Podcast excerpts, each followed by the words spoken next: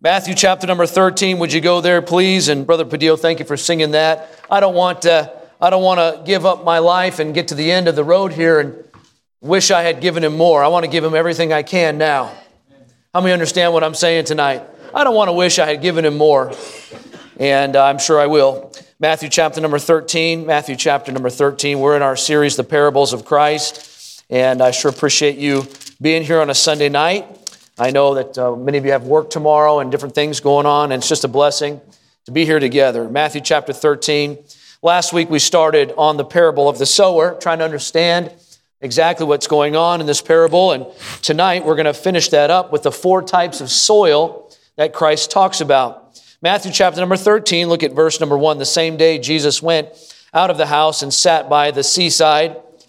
Matthew chapter 13, verse 2 And a great multitude were gathered together unto him, so that he went into a ship and sat, and the whole world, uh, the, and, uh, excuse me, and the whole multitude stood on the shore.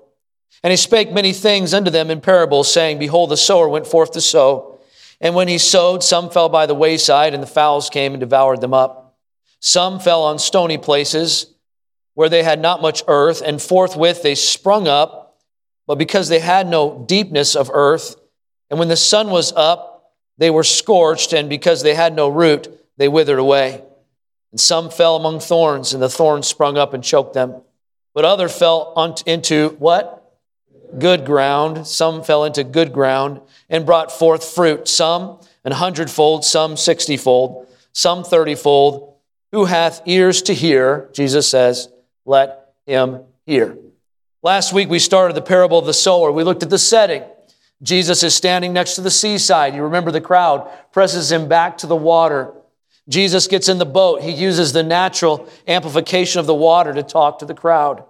These are people just like you and me, regular people from all walks of life. And Jesus is preaching to them. We see he talks about the sower.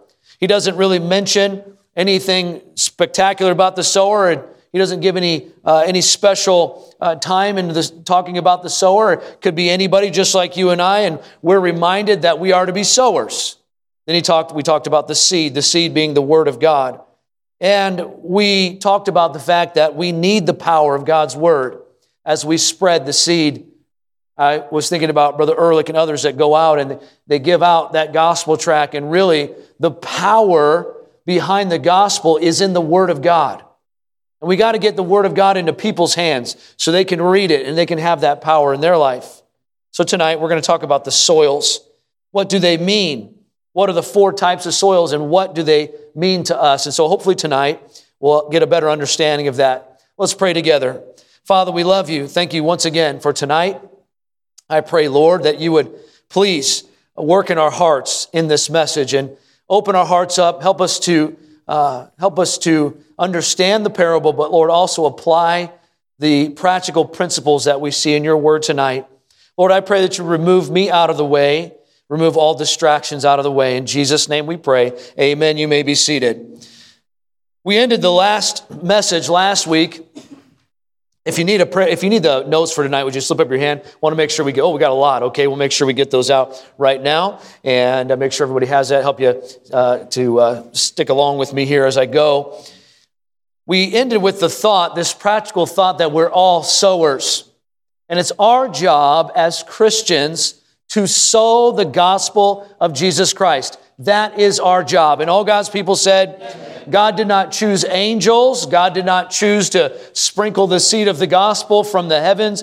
God chose to use you and He chose to use me to take the gospel of Jesus Christ to all of the world. And may I just remind us tonight, I'm not going to repreach the message, but I may, may I just remind us tonight that while we are concerned about social justices and we are concerned about what's going on in the world around us, and yes, we are, but listen, uh, we could do all the things that we want to do with those things, but if we're not telling other people about the gospel of Jesus Christ, we have failed. That's right. And all God's people said, Amen. Amen. That's our duty. That's our job. The Great Commission is put in there for all of us uh, to follow. And so, may I just remind you tonight that you are the sower. The seed is the Word of God. But what do the soils represent? They represent the hearts of men. Each soil receives the seed differently. Jesus is illustrating these different types of soil and how they receive the Word of God. And may I just remind us again that even though we are the sowers, we are not responsible for how the soil receives the Word of God. Uh, uh, you know, there's been days past where people really aggressive and, and with the gospel, and I'm not for not being aggressive, but, but we're, we do not put our foot in the door. You need to believe this. You can't do that. You cannot force somebody to believe the gospel. You give the gospel, you give them the truth, and if they want to receive it, the Holy Spirit has to do a work in someone's heart. The Holy Spirit has to draw them into salvation. That's not our job. We can't trick people into salvation. We can't bribe people. And is anybody listening tonight? We can't bribe anyone here to take, eat this candy and pray one, two, three after me. That's not the way that it works. The Holy Spirit draws and, and, and we give the truth. And so tonight, we're going to learn about these soils and how the hearts respond. And so the first soil that we see here, number one, is the wayside. The wayside. And we see that in Matthew chapter 13, but in Luke chapter number 8, verse 12, which is a supporting passage of this parable, Luke says it this way Those by the wayside are they that hear, then cometh the devil and taketh away the word out of their hearts, lest they should believe and be saved. The wayside is a representation of the hard hearted man, the hard hearted person. How many understand tonight that Satan is working overtime to harden the hearts of men? How many recognize that tonight? Okay, you're with me tonight? How many recognize that Satan is working overtime to harden the hearts of men? The Bible says that there will come a day when there, the truth will be hard to find. The truth will fall in the streets. We live in that day. We live in the day where the truth is not readily available. And the, the hearts of men are becoming and are very hard. And the wayside represents that. The, the devil uses every means necessary that he can to make the ground as hard as he can. I don't know about you, but I've met people that had very hard hearts to the gospel. It's that person that you try to tell them about Christ and they, they kind of yell at you. Get, get away from me. I don't want to hear that. That's a hard heart. We see here, letter A, that the wayside is hard terrain. It's hard terrain. That's what a wayside is. Think about what is the wayside. It's the side of the way, the, the hard ground where the seed might fall on the ground, but there's no, uh, there's no way for it to germinate. It's the hard. It's, it's hard terrain. My dad and mom used to live in Arizona, and I'll never forget this one time. I was up there with them and, and we're just telling people about the church where they were and the neighborhood they were in. And it was like a little golf community kind of a thing. And I walked way up in this hill and the whole way up the hill, it was a really long walk. And I'm thinking, oh, the Lord's going to be so proud of me because I'm walking up this hill. And this guy, he's going to accept Christ and he's going to come to church because I'm walking up this hill. I was so proud of myself. And uh, that's pride is the first problem that we have. Amen. And so I get up there and I'm excited. I walked all the way up this hill. I thought nobody else is going to walk up this hill to talk to this guy. And I knock on the door and he opened the door and he said, drop dead. And he shut the door.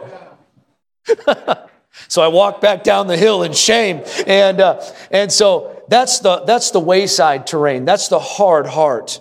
Luke chapter number 8, verse 5 the sower went out to sow his seed, and as he sowed, some fell by the wayside and were trodden down, and the fowls came out of the air and devoured it. Think about the wayside, the path along the side where the horses and the people would walk. It was hard soil, uh, no root could happen there, it was trampled. Uh, at my wife and I's property where we live, we live up in Stockton there, and there's parts of our backyard where the ground is so hard that literally the wind blows the dust off of it.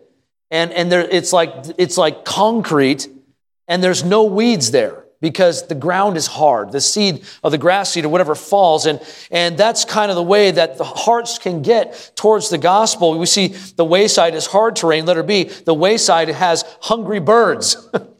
The second reason the seed has no chance to grow is because the fowls of the air develop, devour it. I think about a visitor that might come to a church like this one or any church that preaches the gospel and they hear the word of God and they hear the gospel preached. And as soon as the invitation rolls around and as soon as they're ready to accept Christ, the cell phone buzzes in their pocket. That's the birds And don't you understand? And don't we understand tonight that the devil knows exactly when the gospel is being preached? And if he has anything to do with it, if he has any possible way of being around at that time or his demons around at that time, they're going to do their best to snatch that seed out of somebody's heart. I know many times in my life where I've witnessed to somebody and literally they're listening and they're soaking it in and they're understanding and they're interested. They want to hear the gospel. They're ready to accept Christ. And all of a sudden the dog starts barking or someone pulls in the driveway, or the Amazon guy throws the package over the fence, or whatever the case might be. I think about a lady at the door. She hears the gospel. She's ready to make that decision. And all of a sudden, the kids come home from school. Or Satan dispatches these birds whenever the gospel is being preached. Matthew chapter number 13, verse 19. When anyone heareth the word of the kingdom and understandeth it not, then cometh the wicked one and catcheth away that which was sown in the heart. This is he which receiveth seed by the wayside. Satan and his demons are working overtime to snatch the seed. Why? Why is Satan trying to snatch that seed? We'll go to Luke chapter number 8, look at verse 12. Luke 8, 12 says this, those by the wayside are they that hear, then cometh the what? Then cometh the who? The devil, and he taketh the word out of their hearts. Why? Lest they should believe and be saved. The devil's, his goal is that people don't get saved. That's his goal. Let me say that again. The devil's goal is that people don't get saved. That's his goal. I said, that's his goal. If you don't believe that tonight, you should have seen some of the things I've seen in my life where the devil literally will, will distract somebody right at the moment of decision or bring something into somebody's life right at the moment of decision. The devil sends the bird of distraction, the birds of disbelief, the birds of despair, and he goes after people lest they should believe. Lastly, let us see here, we see the wayside has heavy traffic. Luke chapter number eight says the seed is trodden down, it's walked on, it's trampled. Do you ever come home from work, out of the world, you come home and you feel like you've been trampled on? You feel like you've just been trampled on. Have you ever left church and you're excited and you're resolved to serve God and you're excited about uh, getting out there and doing whatever it is you heard and you're excited about serving the Lord, but as soon as you get in the car, as soon as you get home, you get trampled on. The wayside is the trample, the, the, the heavy traffic. There comes a place they don't know anyone. The music is strange. The verbiage is unfamiliar. I'm talking about the guest. They come into the building. The songs don't make sense. They don't know anyone. It's an unfamiliar place. And they sit in a place like this, and I'm talking about the guest. They come in a place like this, they look around at you because they're trying to figure you out. Are you a weirdo? I'm sorry to disappoint you, but yes, we are weird. Amen. They come in a place like this, they've never heard a song like what you sang tonight, Brother Padillo. They never, they don't understand some of the things that we say. They listen to all this stuff and, and then, that, but they hear the gospel, and the gospel is so clear. It's so crystal clear. We're all sinners. Jesus Christ died on the cross to forgive us of our sin. The Bible says there's a penalty for our sin. They hear the crystal clear gospel and they understand it. It makes sense. I'm a sinner and Jesus Christ died on the cross for my sin. My sin is forgiven. All I must do is receive that. And so the guest comes in and they hear that, but then family, and, then the media, and then entertainment, and then their professors at school or their friends at school. Something happens in that that seed that was sown gets trampled on, gets trampled on the wayside. Christians, if we're going to see people truly come to Christ and grow in their faith, it's going to take more. I hope you don't misunderstand what I'm saying right now, but it's going to take more than just praying with somebody at the door. Most of the time, when somebody prays at the door, not most of the time, sometimes they don't even understand what's going on. And we need to keep on going back to those people. And, and I know I'm, I'm preaching to the to soul winners today. I'm not saying we don't do that because we do that. And we talk to people, and if they're ready, we give them the gospel and they pray. But sometimes uh, people need to come to, uh, not sometimes, all the time, people need to come to church and they need to grow in that. Otherwise, that gets trampled on. Let me understand what I'm talking about. I'm glad that in my life, when I've doubted, there's been people in my life that have helped me. When the, when the, uh, whatever the gospel is trampled on. It's going to take long term care. When somebody gets saved, we ought to take care of them. My wife, when, we, when she plants uh, uh, plants, sometimes we'll, we'll plant a plant, and because the ground is getting watered, what happens? Weeds grow up around it. Amen? Are you with me? Are you still with me tonight? And what happens if you don't pay attention to that little plant? It gets overwhelmed and it chokes that little plant out. And, and we need to be careful. We witness to people to take care of them. We see the wayside soil. Number two here, we see the stony ground. The stony ground. Look at Luke chapter number 8, verse 13. They on the rock are they which, when they hear, receive the word with joy, and these have no what? Root, which for a while believe, and in time of temptation fall away. Matthew chapter number 13, verse 5 says this Some fell upon stony places where they had not much earth, and forthwith they sprung up because they had no deepness of earth. Some people might read this and, and read into it and think that you can lose your salvation, but that's not what it's talking about here. The truth is, is that this is probably the most heartbreaking type of soil. This is the man or the woman who comes to church. They hear the gospel. They like the service. They're moved by the emotion of the service. They're moved emotionally for something, and they may even pray a prayer of profession or pray, Would Jesus save me? They pray. Uh, they have some kind of an emotional experience. They get excited about church. They get excited about what's going on, but then something happens in their life. Something, there's no, there's no depth there. There's no deepness, and, I'll, and we'll talk about that in just a moment, but something happens, and the excitement fades away quickly. And Luke says, they have no root. That's the key. They have no root. And eventually they fall away. Who are these people? Are they saved and lose their salvation? Are they saved and just not walking with God? The key is found in these verses. And by the way, that's why it's important not to mess around with the Word of God. Amen? Because the words are important. These are people that are professing to be saved. They profess to have a, a, profession in Christ Jesus, their Lord, but they're not truly saved. Is it possible for someone to say that they're saved and them not be saved? Absolutely. And all God's people said, It's possible. Have you ever talked to a Jehovah Witness? They're convinced that they're saved. And they'll tell you, I believe in Jesus Christ just like you do. And the truth is, they don't believe that Jesus Christ is God. The Bible says if you don't believe that Jesus Christ is God, you cannot be saved. That's what the Bible says. And so, whether we like that or not, that's what the truth is. And so, we understand tonight that someone can say that they're saved and have a profession, but absolutely they cannot. They, it's possible that they're not. This type of soil has their faith built upon emotion.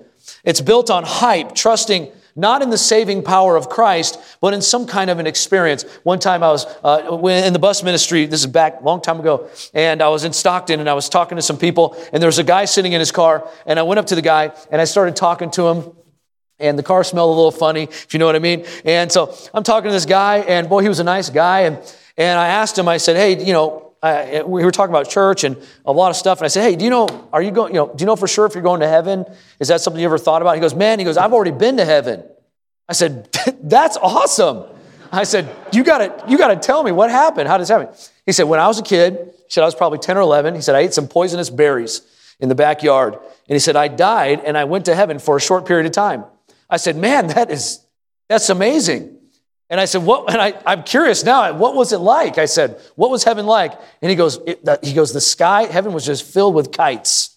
I said, kites? And I'm like thinking, like, what does that mean? I said, what kind of kites? He goes, Mexican kites. And so he was basing his entire eternal existence on some kind of an experience he had when he was a kid. That's not biblical. Amen. That's not biblical. We, and then some people, they base, uh, well, I, and a lot of people tell you, I know that I'm saved because I was driving down the street and I almost got hit by a car. I was in a car accident and, and oh man, I saw this bright light and I feel like, and all these things are, are, are, are fine and maybe you experience something, but let me tell you a, a phrase, keep it in your mind. Just because you have a spiritual experience doesn't mean it's from God. The devil is fooling people all across this world. There's a church up north, won't say the name of the church, it's in Redding, California. They have a large college for young people going into ministry. They have something in their services called a honey bucket. And all it is is an empty barrel. And if you watch the services online, I don't recommend you do this with your kids if you want to do it on your own. But what they'll do in the services, they'll go to this honey bucket, and these college students will put their head in the bucket and then they'll come out and they'll be filled with the Holy Spirit. They'll flop on the ground and act like they're having a seizure and they'll shake and they'll, they'll flop on the ground. They'll have this thing called what's called holy laughter, where they'll just laugh incessantly for hours and hours and hours and hours. You might have a spiritual experience, but that doesn't mean it's from God. And all God's people said, Amen. I'm not trying to hurt anybody tonight. I'm just simply telling you if you read the book of Corinthians and you read these books, you're not going to find holy laughter. You're not going to find these kinds of things in the Bible. And so, this type of soil, it's built on hype and emotion. They don't have the Holy Spirit of God dwelling inside of them as the root of salvation. They do not possess salvation, they do not possess it, they profess it. The tragedy is that is not a good state to be in. That's deception. To live and think that you're saved, but to be deceived is very tragic. How does this happen? How does this happen? It's very simple false doctrine, period. It's false doctrine, teaching something that is not in the Bible. I'm sure this happens in church, churches, any, any kind of church where somebody has an emotional experience, but typically this happens in very charismatic type churches where people have, uh, if you've ever seen Benny, Benny Hinn's uh, uh, uh, uh, machine gun, Holy Spirit machine gun, and he's shooting people and they're falling down in the balcony. The, these, are, these are experiences that people supposedly have, but none of that stuff is biblical. And all God's people said, Amen. Amen. It's not in the Bible. And so we have to stick with what the Bible says. So, Pastor, you say, Pastor, man, how do I know that I'm saved? How do I know that I have the root? How do I know that when someone is truly saved by the blood of Christ and has the Holy Spirit indwelling in our hearts, there will be evidence of that. Let's take our Bibles and go to Matthew chapter number seven. I'm going to hurry because I know you want pumpkin desserts and all that kind of stuff. Matthew chapter number seven. I know I have some more points here, but I'm going to, I may end the service early. Probably not. Uh, let's see here. Matthew chapter number seven. Look at verse 16. You shall know them by their what? Fruits. Do men gather grapes of thorns, figs of thistles? Even so, every good tree bringeth forth what? Good fruit. A corrupt tree bringeth forth evil fruit. A good tree cannot bring forth evil fruit, neither a corrupt tree bring forth good fruit. Every tree that bringeth not forth good fruit is hewn down and cast in the fire. Verse 20, let's read it together. Ready to begin? Wherefore by their fruits ye shall know them. You will know them by the fruits, the evidence. Can unsaved people have evidence of salvation? Yes, they can. Can an unsaved person act like they're saved? Sure, they can. Can an, a saved person have an evidence in their life that they're not saved? Absolutely. So we cannot ultimately tell who's saved or who's not. That's not our job. We don't, we don't, we cannot tell that. And that's not for us to tell. That's between that person and the Lord. But we can look at somebody's fruit and make an assessment, but there's no way that we can know what's going on in somebody's heart. The important thing, the point is tonight, am I saved? Philippians chapter number 2 verse 12 Paul says this to the Philippians wherefore my beloved as ye have always obeyed not as in my presence only not just when I'm around but not uh, uh, but now much more in my absence work out your own salvation with fear and trembling. Paul didn't say work for your salvation. He said work out your salvation. Make sure that you're saved. Make sure your salvation is rooted in Christ. Um, I'm rooted in Him, not in my works, not in my church uh, service, not in my heritage, not in anything, but in Christ. My salvation is rooted in Him. Say, Pastor, how do I know that I'm truly saved then?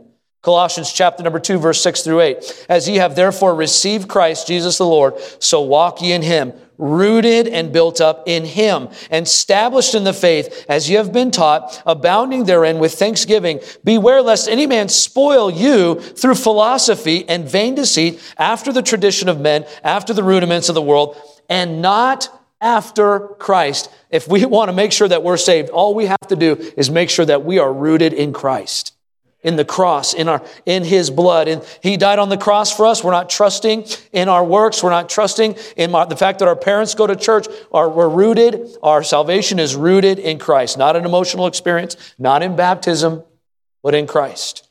So then we come to the thorny ground. So we talked about the stony ground. We talked about the wayside, now the thorny ground. This is a very short one. Matthew chapter 13, verse 7. And some fell among thorns, and the thorns sprung up and choked them. When a seed is planted in the ground, it needs a lot of attention. How many have learned that, all you gardeners? When you put a seed in the ground, that's just the beginning. Now you need to pull weeds, you need to water it, you need to fertilize it. The thorny ground could be said is the double minded man, unstable in all his ways. James chapter number 1, verse 8. To follow Christ, what did Christ say? We must deny ourselves, take up our cross, and follow him those who get saved and they allow the world to choke out their fellowship of Christ, their discipleship of Christ. Matthew 6 33. Seek ye first the kingdom of God and his righteousness, and all these things shall be added unto you. Many don't follow Christ because they don't want to give up things. Well, I'm just, and, brother, you said it earlier. I got to get my act together to come. That's not how the Lord works. He's the one who cleans us up. We don't clean ourselves up. So come to church as you are. Come to Christ as you are. He's the one that does the saving. He's the one that does all the work. We just need to come to Him. But some people, they don't want to come to Him because they don't want to give up things. They don't want to give up whatever. And uh, Jesus said, though, if we are going to follow Christ, He says this He that will save his life will what? He'll lose it. And he that loses his life for my sake in the gospel shall find it. We see the wayside, the stony, the thorny ground. We don't want to live in the thorny ground. We want to live we want to live for Christ in our life, seeking first the kingdom of God. I don't know how many people in my life, and I hope it never happens to me, but I don't know how many people in my life, the cares of the world grow up in their life and they choke out their service for God. I don't want that to happen to me. I don't want it to happen to anybody. Maybe tonight there's some weeds in our life that we need to start pulling.